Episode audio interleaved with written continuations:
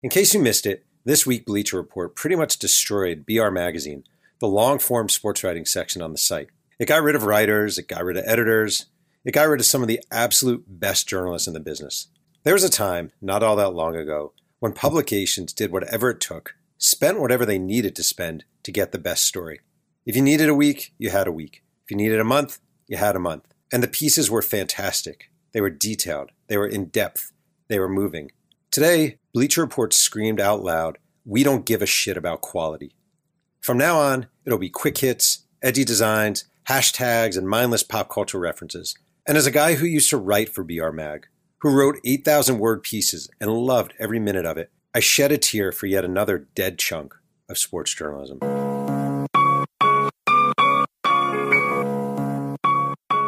My name is Jeff Pearlman. I'm the New York Times bestselling author of nine books and the host of Two Writers Slinging Yang, the podcast where one writer, me, talks writing with another writer every single week. Today's episode features Danyel Smith, the author, writer, former editor-in-chief of Vibe magazine, and a woman who wrote some seriously brilliant shit about Whitney. This is episode number 170.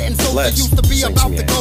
Now it's about the powder, but the swarm stick together like there's clams in the chowder. Well, Danyel, first I want to say I'm a uh, I'm a longtime admirer of your career. It's funny. I was thinking I used to write for Slam magazine, and my roommate back in the early late '90s actually was the editor of Slam, and that's when Double XL was in the same building, Harris Publications, and it just it was like the height of sort of magazine upstarts and vibe was this huge thing and then double xl was trying to knock it off and slam was trying to sort of get into that little crevice of hip hop and sports and it feels really long ago to me that like I was writing for Sports Illustrated and you were the editor of Vibe and it was this golden day of magazines. And sometimes I feel like the world's biggest dinosaur. And I wonder if you feel the same or if you're just like, oh, this is great. I love the way media and journalism is going. Wow. Um, yes, that does uh, seem like forever ago, but in many ways, I feel like that era is more relevant now than it has been in a long time. I think I don't really miss the era. What I miss is a lot of money being poured into reporting uh, culture, specifically Black culture and POC culture. I miss money being poured into design budgets for you know media organizations that serve black and poc uh, readers and listeners. I miss a lot of money being poured into photography budgets uh, serving those readerships also. So that's what i miss more than anything. Vibe did exactly what it was supposed to do and more when it was most thriving. And i would say the same for slam and i would say the same for xxl and um, yeah i miss you know of course those were fun times I was young, I was in the streets, I was writing and editing, I was partying, I was, you know, I was being the boss. It was amazing. But I more miss the budgets, um, either pouring into somewhere where I'm working or to where um, others are working.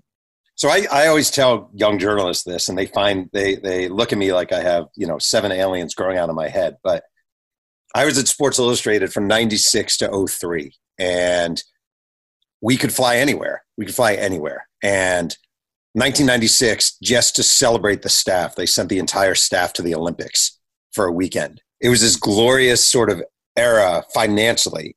I feel like Vibe covered hip hop culture so well and hip hop so well. I'm, I'm looking at the covers as, as we speak. You know, Tupac and New Edition and Kirk Franklin and just these these, these awesome in depth features. Are there still places that can do that or do you feel like we've just sort of dropped the ball? I don't look to places. I look to individuals at this point. Um, I look to, I mean, there's scores and scores of brilliant writers and photographers and designers who are doing things on their own for quote unquote places. Um, but do we have those kinds of magazines or websites or media organizations that are doing the best they can with budgets smaller than they should be having, yes. I mean, there are plenty of places, but it's about the budgets. Uh, it's about the budgets to pay editors and fact checkers and reporters and senior editors. And um, I don't, I'm not a fan of bloat at all with regard to editorial staffs. But what I am a fan of is an actual staff so that people aren't working themselves to death trying to create like one story a month. What are where are the places you turn to nowadays? Man, I go everywhere. I mean, I publish a newsletter pretty much every week called The Hard List, where I curate, you know, culture buying about um, Black people and pe- people of culture. So, I mean, where do I go? Again, I don't go to places. I go to people.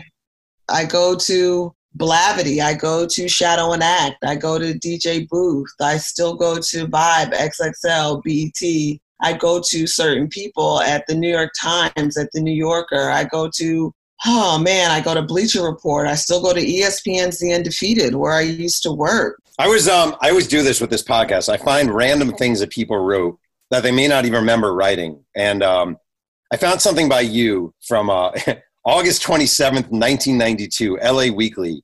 You did a piece about DJ Quik. And um,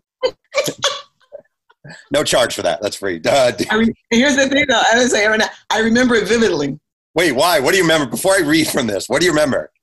Well, one, it was another lifetime. I was living in Oakland. Uh, this was before I was even had met Elliott in my life. I was freelancing. I was so thrilled to get an assignment from LA Weekly. Um, got down there on my own uh, money.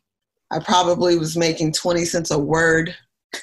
but what I really remember most was hanging around with Quik. And it was, man, it was such a great, it was such a great day running around with him, meeting his friends. I was actually at his house in his backyard. I think I took a ride with him to the airport to pick up a friend. And I always remember, I don't even know if this is in the piece, but I always remember, I think we were in his backyard and Quik was just so casually was like, Do you want to make a run with me to the airport? I got to pick up my boy or whatever. And I was like, Sure. And his friends were like, You're to go with him to the airport? And he looked at his friends and was like, Man, we got the bulletproof glass, like windows, like we're fine. and I just remember, I don't think I blinked, but those were different times. Your, uh, your lead is so good. You wrote, um, DJ Quik does not stop talking for anything. He interrupts people. He is the conversation. On 76th and Crenshaw, he is the gaunt, hot sun, and us, all planets around him. You can't be an artist and a manager too, he says, leaning against the cutlass, then standing, then walking, then leaning again. That's a problem with some of these artists, trying to be a businessman and an artist. Can't do it. Me, I just want to make some of that old 808 jazzy shit, that OG Parliament kind of shit, the kind of music that I miss. I wanted to make some shit like the people who don't get their props. And he just goes on and on. And it's it's so good because I'm. It's really funny. I read it and I thought I don't think I'd enjoy hanging out with DJ Quik because he just sounds like he talks and talks for hours and hours. And I bet he read that article and loved it. And in a way, that's a sign of a really good piece where like you you let someone know who someone is, and at the same time, the guy reading it's like that guy. She nailed it. She just nailed it. I, just, I thought it was really good. I haven't read that or let alone heard that in a trillion years, but it's funny the relationships you have and you don't have uh, with some people as a as a writer and as an editor you always have to especially when you get to be an editor you have to make decisions about things that make people happy but also things that make artists unhappy you know they didn't get a cover or a record review back then when record reviews really mattered you know maybe the record review didn't go their way but over the years there are some artists that you manage to through ups and downs to maintain a good relationship with. And Quik is one of those people for me. And I run into him periodically, and he always says something to to the effect to me is that that I was the one of the first people that really one saw him, and two, frankly, put him in a white magazine. So he was at that point not you would say the sort of general audience, the general music listening audience, not that familiar with DJ Quik in 1990. No, not then. No, not at all. But born and raised in Compton, also, I was man, I was so enthusiastic. Born and raised in Compton was is still one of my favorite um, songs of all time, and I think there's still kind of a maybe there isn't still, but at least back then there was kind of a division between you know you either really liked uh, Dr. Dre and N.W.A. or you really kind of like uh, DJ Quik and the guys he was running around with. And uh, I mean, my other claim to fame is that I reviewed the Chronic for LA Weekly and, and, and did not like the record. So that should tell you whatever you need to know about me. I just want to say what's funny is um, I mentioned Russ Bengtson, and he was the editor of Slam Magazine when I roomed with him. And when we were in college, he he gave uh, Nirvana's Nevermind, I think an F or a D, and um, never heard the end of it. And I wonder, do you do you stand by your take? Do you still listen to the Chronic and think, eh, not that great? I mean, that's a really good question that no one ever asked me, and yes, I absolutely stand by it. I, I, mean, I absolutely have no, you know, I have great respect for for Dr. Dre. It's just in the moment when I heard it, I was not moved as much as many, many other people over the course of history. So, do I sometimes go back and say, well, maybe it wasn't exactly as I thought it was? Kind of. But really, most reviews that I've written, I stand by them not because I so completely agree with them, you know, 20, 25 years later, but more because I sort of remember myself from that era with some kind of respect. I took it very seriously reviewing records. I still do, but I took it very seriously back then. I used to really have a process, I still do. And I didn't just like listen to things once and like rattle off something. I took it seriously, whether it was a 100, 300, or 800 word review. Wait, so how I'm fascinated by this. I've done a lot of music reviews and I think I'm terrible at it. Um, I was a music writer for a while at the Nashville Tennessean, and I think I was probably the worst music writer in the country because I didn't really get the intricacies of music.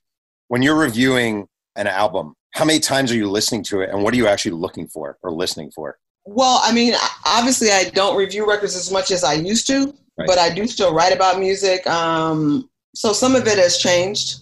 But when I used to strictly just take an album as a work of art, I had some sort of terms and conditions for myself. I would listen to it a bunch of times on headphones without taking any notes.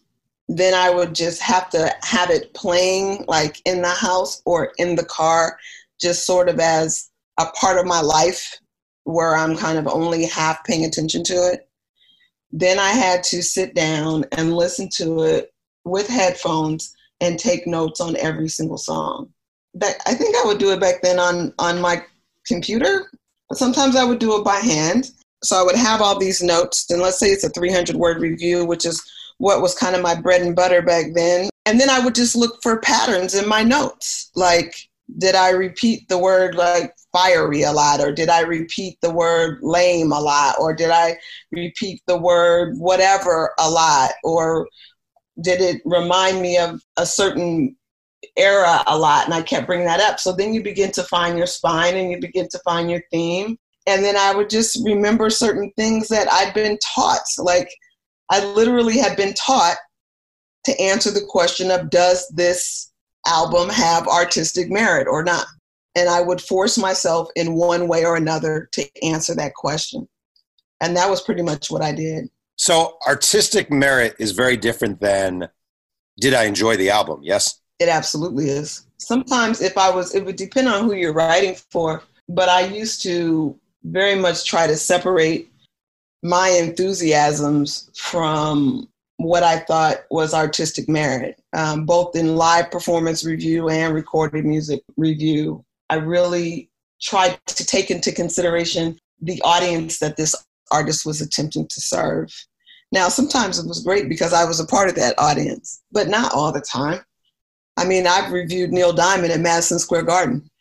I don't know if I'm typically Neil Diamond's uh, audience, so I tried to take into consideration the people around me and how they were taking in the performance. So it just would depend. My first ever concert review was a tribe called Quest and Black Sheep in Newark, Delaware in 1991. And first of all, that sounds like a hell of a show, man. Great show. But and, and it made me a lifelong fan of both acts. But I knew nothing mm-hmm. at the time. I was a I was a 21 year old college kid. My review butchered, confused Q-Tip and Phife Dawg repeatedly. I was too stubborn and embarrassed to ask anyone standing around me what this song is or blah blah blah, like anything. I was as stubborn and and the review was an embarrassment. I remember getting letters saying, "How can you send someone who knows nothing about this artist to review this artist?" And which I mm-hmm. thought, in hindsight, is a very fair question. So if you if you're going to review Neil Diamond and you're not a Neil Diamond fan, do you need to come armed with good knowledge or research yeah. of Neil Diamond? Yes, of course. How are you showing any respect for Neil Diamond, his fans, or his work, or anything like that if you don't? I mean, the thing about being as big a pop star as Neil Diamond was at that time is you didn't really have to do that much research.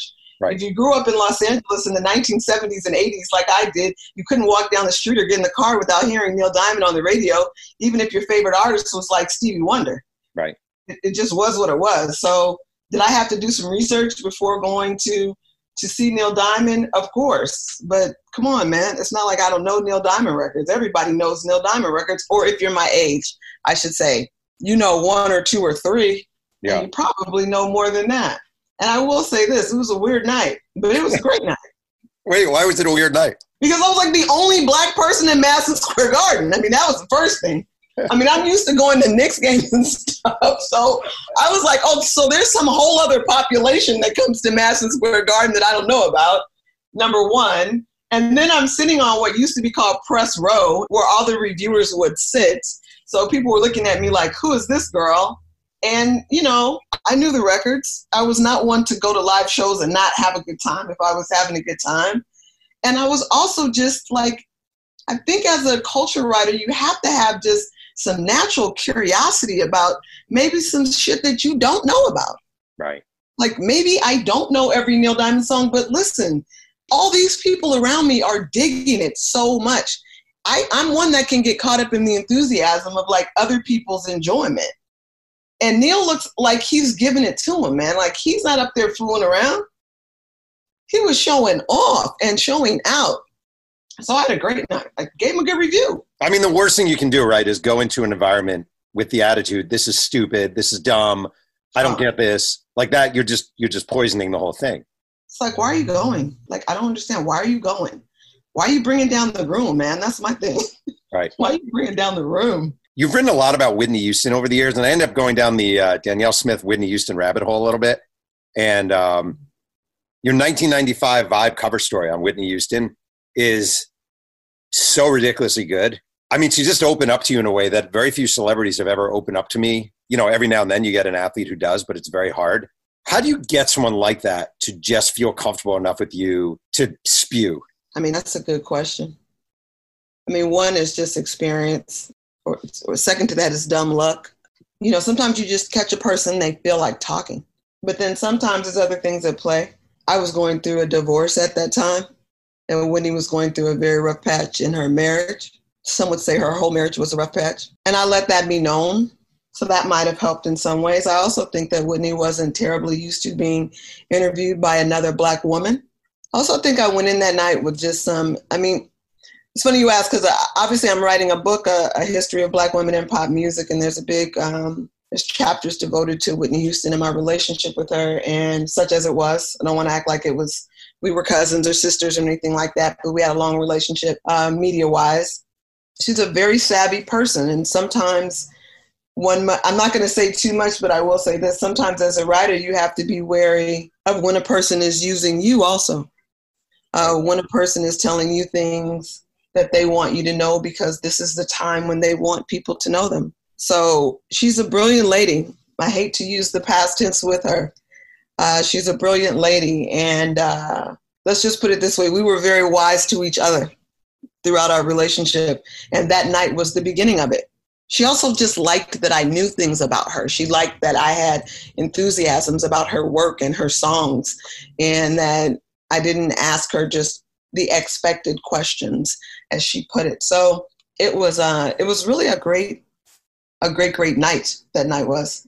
You do something amazing in this story. I just think this is different level as far as writing a profile. You wrote, um, "There's no denying that Houston's personal life was at a crossroads around the time she recorded one of the biggest selling songs in music history, which was "I Will Always Love You." Whatever Houston's pre-matrimonial days were like, something happened when she got to know Bobby Brown.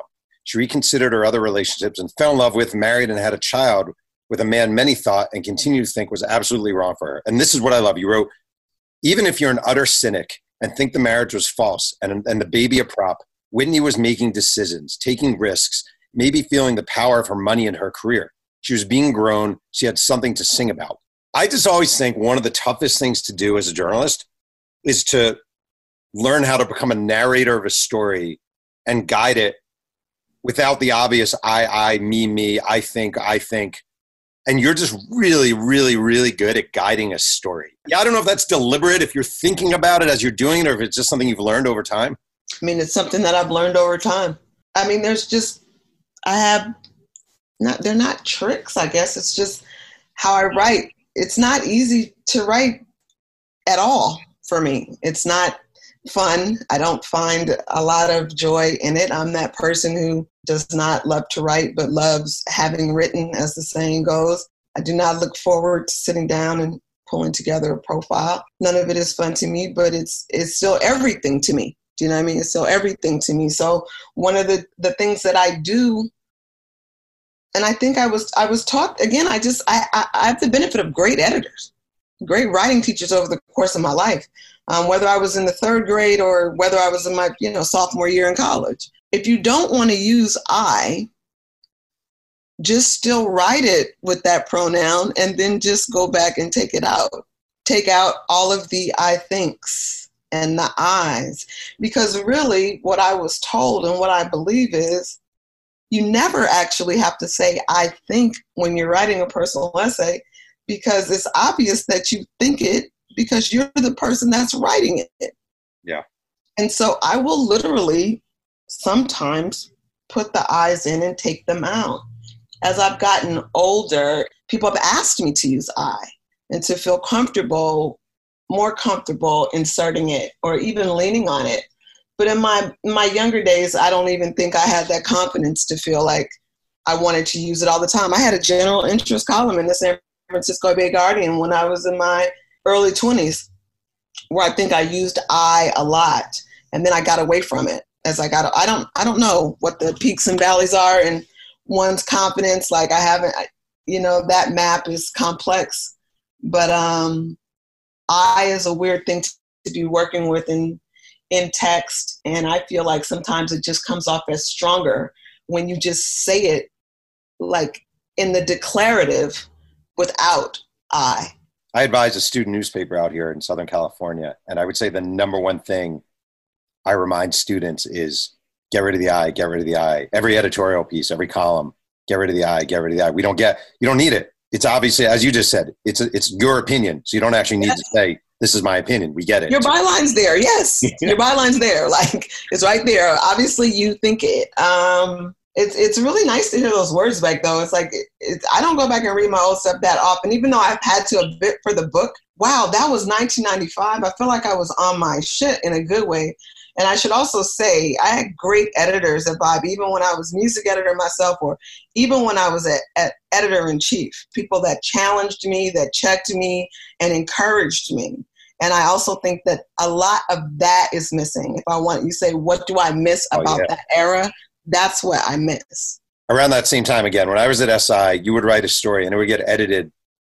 At least six different people would edit your story. Hell yes. And it was the height of misery. As a writer, it was. It misery. was. It was. It so, was. Did you enjoy getting edited? No, I still don't.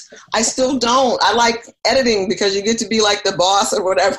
but but um, no, I don't like it. But when I'm not edited, I'm mad. I just feel like I know I missed something or there's a mistake or I'm just wandering here and no one's checking me and saying you've already. Or my classic thing in my rough drafts is I say the same thing in like four different paragraphs. I read so much great stuff, man, from so many amazing and talented young writers, writers in their 20s and 30s. Man, I, I say to myself, and this is maybe my ego, I say, I wish I could work with them on just one or two pieces. Even if they don't like my feedback, at least they will have had it. Yeah. Or if it's not me, let it be some of my contemporaries or people that came up and were taught themselves just how to make things more trim and more forceful and more declarative and just how to weave in reporting into personal essays. Like these things matter more now than they ever did. Yeah, we speak the same language 100% on this. I um I look back at my young writing at the Tennessean and I just thought I could write. I thought I was like the world's greatest writer and I was the opposite and I thought I could write around anything and you don't need facts and it's just I'm going to dazzle you with my five paragraphs of brilliance and then an editor comes along and goes slash, slash, slash, slash, slash. And you realize in hindsight, the person was right the whole time. Yeah, I, I treasure, I treasure so much of what people told me man, I treasure it so much. I use em dashes over semicolons because I had an editor when I was in my early 20s who was like, the semicolon is the worst piece of punctuation in the English language. Never use it. You pick a period or you pick a comma or you use a em dash, but the semicolon, never use it. And that is like the only reason why I never use it. I never use it and I take it out of other people's copy when I'm editing. For whatever reason, it works for me. And I do think it makes my writing less hedgy. Like I hate hedging, like pick a period or pick a comma. And that applies not just to the semicolon, but just like to writing in general. Like make a decision, either stop or pause, but you can't do both. Who was the teacher who told you that? Do you remember? wasn't even a teacher, it was Lee Hildebrand of the East Bay Express, a great alternative news weekly that's struggling to stay alive in the great city of Oakland, California. I want to say one more thing about this. Wow, two more things about the 95 Whitney. Pro. I put this story in any great profile compilation ever. And you wrote something, this is a paragraph I just freaking love. You wrote, and she sang, sang in high towels. You wrote, aside from the Kenny G like alto sax solo in the bridge, which I don't hate as much as you do, but I agree with you. I will always love you as perfection. She sings the word bittersweet, bittersweetly. And there's a plaintiveness about her delivery. Her phrasing's evidence of a tense, elegant restraint, like she could scream but chooses not to. Parton's song is full of the kind of noble sentiments that delivered with Houston's usual bombast, as in her 1986 version of George Benson's Greatest Love of All, would have become just another big melodramatic Whitney ballad. Instead, the girl sings for the first time like she knows what love is, not just sex, not just comfort, not just longing, not some urgent combination of the three, but love. I mean, that's as fucking good a paragraph as I've ever read on I mean, you're making me feel pretty damn good about my 1995 self. I'm hoping 2020 um, stands up to it. Damn, that does sound like I was writing about Whitney. I, I really feel like, too, like when I sit down, I want to actually, and I don't know who told me this, but it was a help to actually paint a picture of what something sounds like is important as a music critic. But it's hard, right? Oh, it's hard, but you have to actually listen to the record and you have to think. like, you literally have to sit there and listen to the record and you have to think and you have to actually describe it and you have to be precise. You just can't say it's really a smooth jam like yeah. we just can't do that. we can't call it a smooth jam. We can't we can't do that. We have to say what it really sounds like to you. And you don't really have to say I because the more specific you are with regard to how it sounds to you the listener, the writer, the more the other person's going to hear it and be able to make their own decisions. They're just trying to make, give them a door into the sound or the artist. You know what I mean? man, people talk about I Will Always Love You is not a good record or it's overrated or they played it too much or blah, blah, blah. That's bullshit.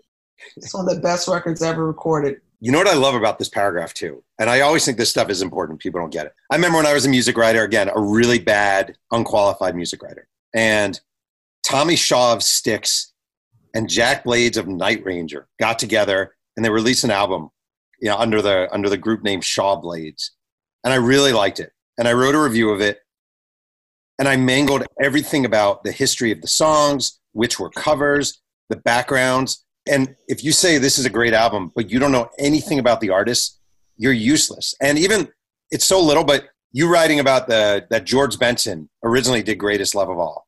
Mm-hmm. I honestly believe 80% of people who know Greatest Love of All have no idea that George Benson did the song first. Nah, man.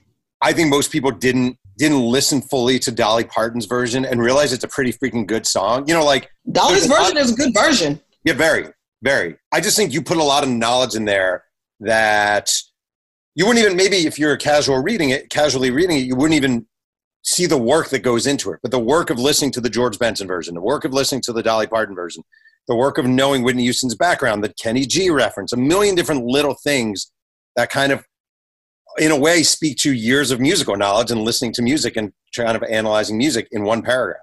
I mean, thank you and uh, true. And before I say anything about that, I want to say shout out to Styx, just on the strength of what was it, Come Sail Away? Like that was really my um, jam back in uh, whatever year that was.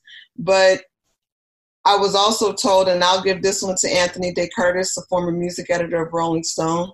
You have to put things in context. Like, how are you telling anybody anything about anything if you don't know about the thing? Like, I wasn't that old in 95. Like, I started writing professionally in 89. So that was like, I was six years into the game. So maybe I knew, I mean, I know we had the uh, Greatest Love of All original by George Benson at the house on vinyl. It was just like a record that was at the house. So I obviously was going to know that.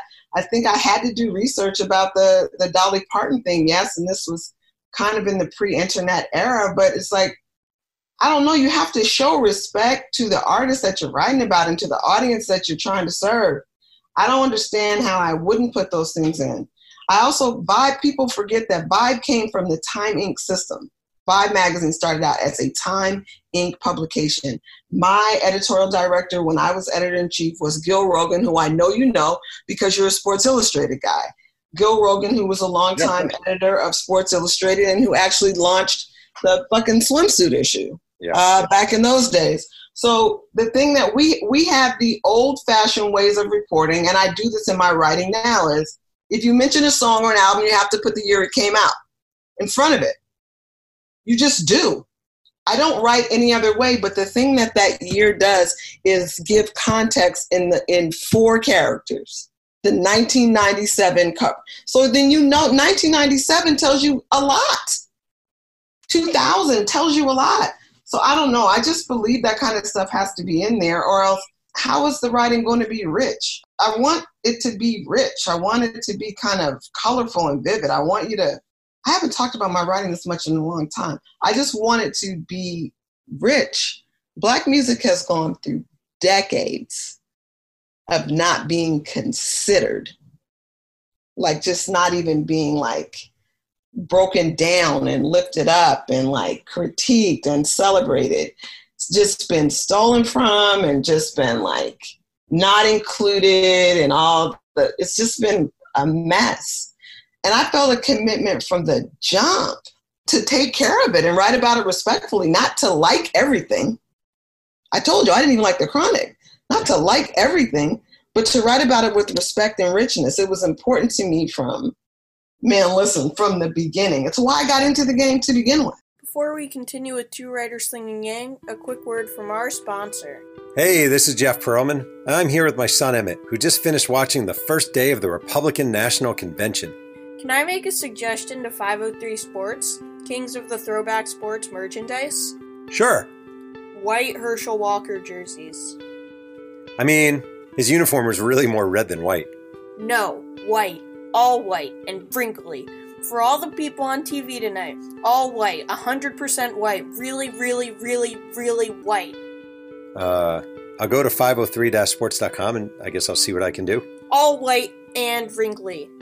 Got it. I, I don't know why this just entered my head. I, I grew up in a really small, very conservative little town in upstate New York. And I fell in love my senior year in high school with, uh, with Big Daddy Kane. And it's a Big Daddy thing. And, and why shouldn't you? Of course. of course. And, right. um, I'm like the cliche. I'm, I'm in a way, I'm the cliche. I was like, my best friend was one of the three African American kids in my school, and he listened to a lot of Run DMC, and he turned me on to hip hop, and I started loving hip hop. And I remember we had the senior dance or junior dance. And I insist, I, I begged the DJ to play I Get the Job Done by Big Daddy Kane. I'm like, people are going to love this. This is the best thing ever. Kids are going to love this. And he's like, all right, fine. And he puts it on, and the dance floor just emptied, like emptied. And I was like, wait, what just happened? And I feel like all these years later, 30 years later, all these kids are listening to hip hop, and hip hop is the primary music for that generation. Yes. Uh, do you feel like that is a this may be a dumb way of phrasing it, a win for quote unquote black music, black artists, mainstream acceptance? I view it as we worked for that. That's how I view it. At the end of the day, I view it as we worked for that, man.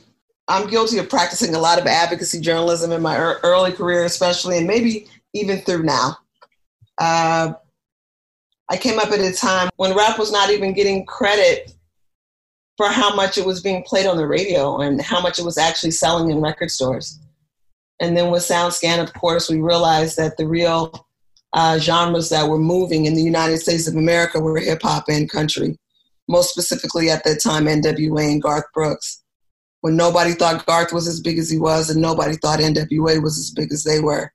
It's a kind of, I don't know if I'm going to find the right word. It's kind of a, a retribution. It's kind of a, it's kind of a thing where finally there was some ownership involved by black people in black music beyond Berry Gordy and Motown, who set the the tone and the stage and gave hip hop its blueprint.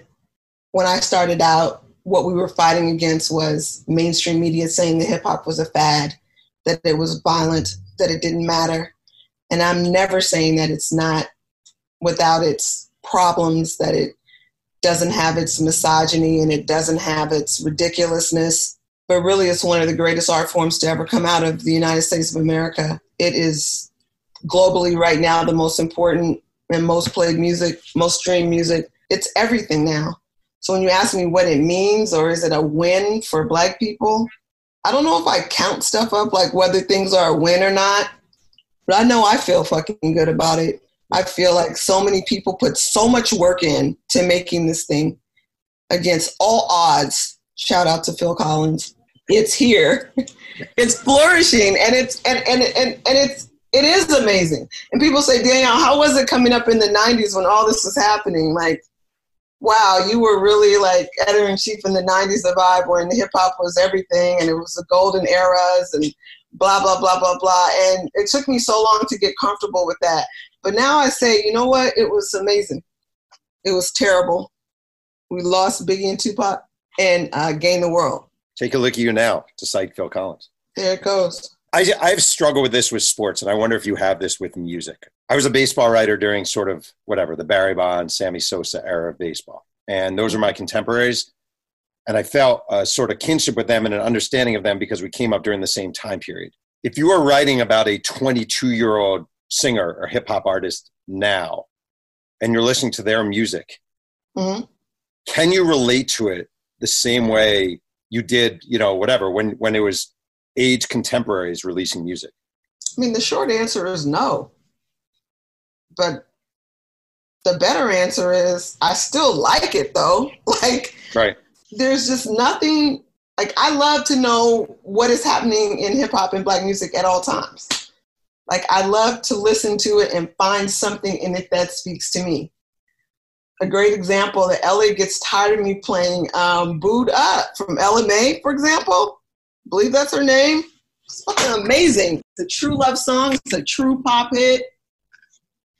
It's just amazing. I love probably too much Drake.